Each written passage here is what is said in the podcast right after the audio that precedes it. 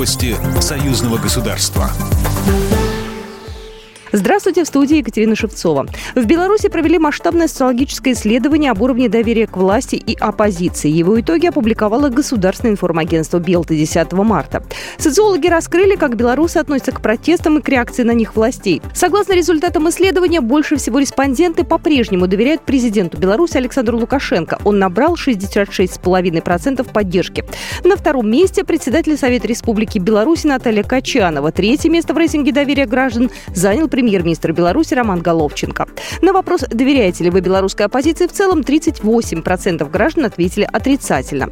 Отметим, результаты исследования показали, что 71,5% жителей Республики Беларусь нацелены на дальнейшее выстраивание взаимовыгодного сотрудничества с Российской Федерацией. Председатель общественного совета Музея Победы Григорий Рапота вручил личную благодарность фотокорреспонденту газеты «Союз Беларусь-Россия» Роману Щербенкову за активное участие в создании Ржевского мемориала советскому солдату в Тверской области 10 марта. На сайте российской газеты отметили, что Щербенков делал фото строительства Ржевского мемориала от выставки конкурсных работ в декабре 2017 года до момента передачи государственным секретарем Союзного государства Григорием Рапотой боевых наград и реликвий своего отца Алексея Рапоты. Роман автор более половины снимков, вошедших в книгу «Ржевский мемориал-75», вышедшую в 2020 году под эгидой Постоянного комитета союзного государства. Пскове пройдет российско-белорусский форум по созданию научного консорциума. На форум придут представители приграничных регионов с Беларусью из Брянска и Смоленска, а также их белорусские коллеги.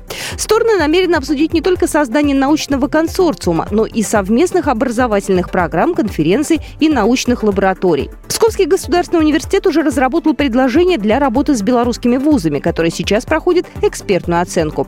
Кроме того, начата работа по созданию Российско-белорусской ассоциации студентов.